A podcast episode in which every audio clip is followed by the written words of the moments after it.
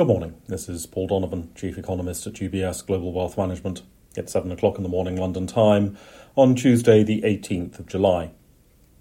Today, we get an insight into the hedonism of the US consumer. And the hedonism of the US consumer matters not just to the United States, but to the rest of the world, because US consumers spend on goods and services provided from abroad. We get June retail sales data, which, it should be stressed, is not adjusted for inflation.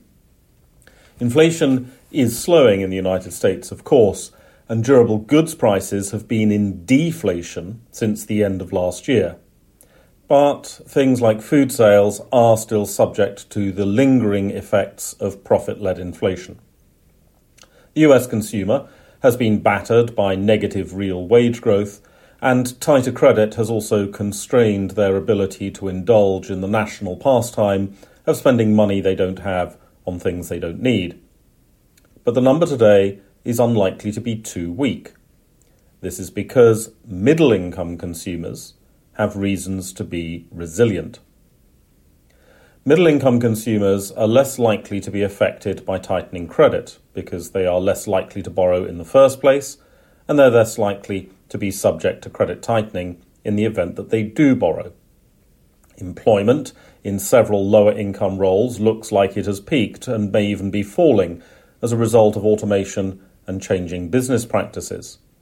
This is less the case in middle income roles, and middle income wage growth has not slowed nearly as much as lower income jobs have been experiencing.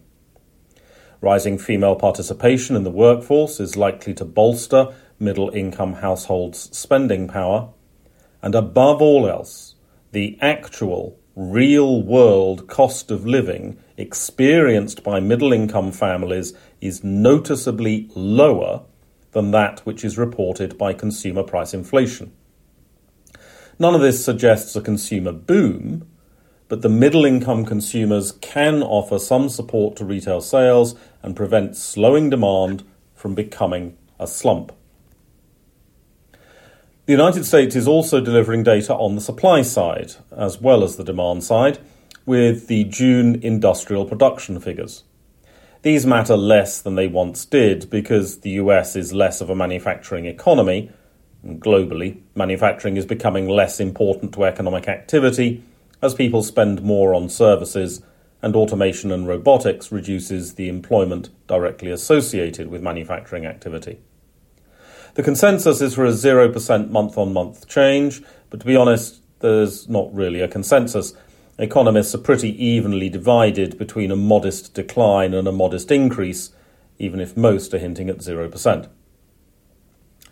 Elsewhere, there's little new information, although Asian markets have still been exhibiting some angst about China's economic outlook the issue with such pessimism is that the international impact of China isn't really changing that much with the latest data.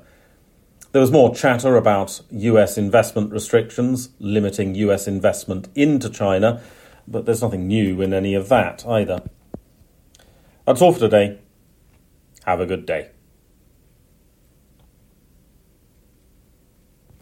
UBS Chief Investment Office's investment views are prepared and published by the global wealth management business of UBS AG or its affiliate, UBS. This material has no regard to the specific investment objectives, financial situation, or particular needs of any specific recipient and is published for informational purposes only. As a firm providing wealth management services to clients globally, UBS AG and its subsidiaries offer both investment advisory services and brokerage services. Investment advisory services and brokerage services are separate and distinct, differ in material ways, and are governed by different laws and separate arrangements. In the USA, UBS Financial Services Inc. is a subsidiary of UBS AG and a member of FINRA SIPC. For information, please visit our website at ubs.com forward slash working with us. For a full legal disclaimer applicable to the independent investment investment views produced by UBS, please visit our website at ubs.com forward slash CIO dash disclaimer.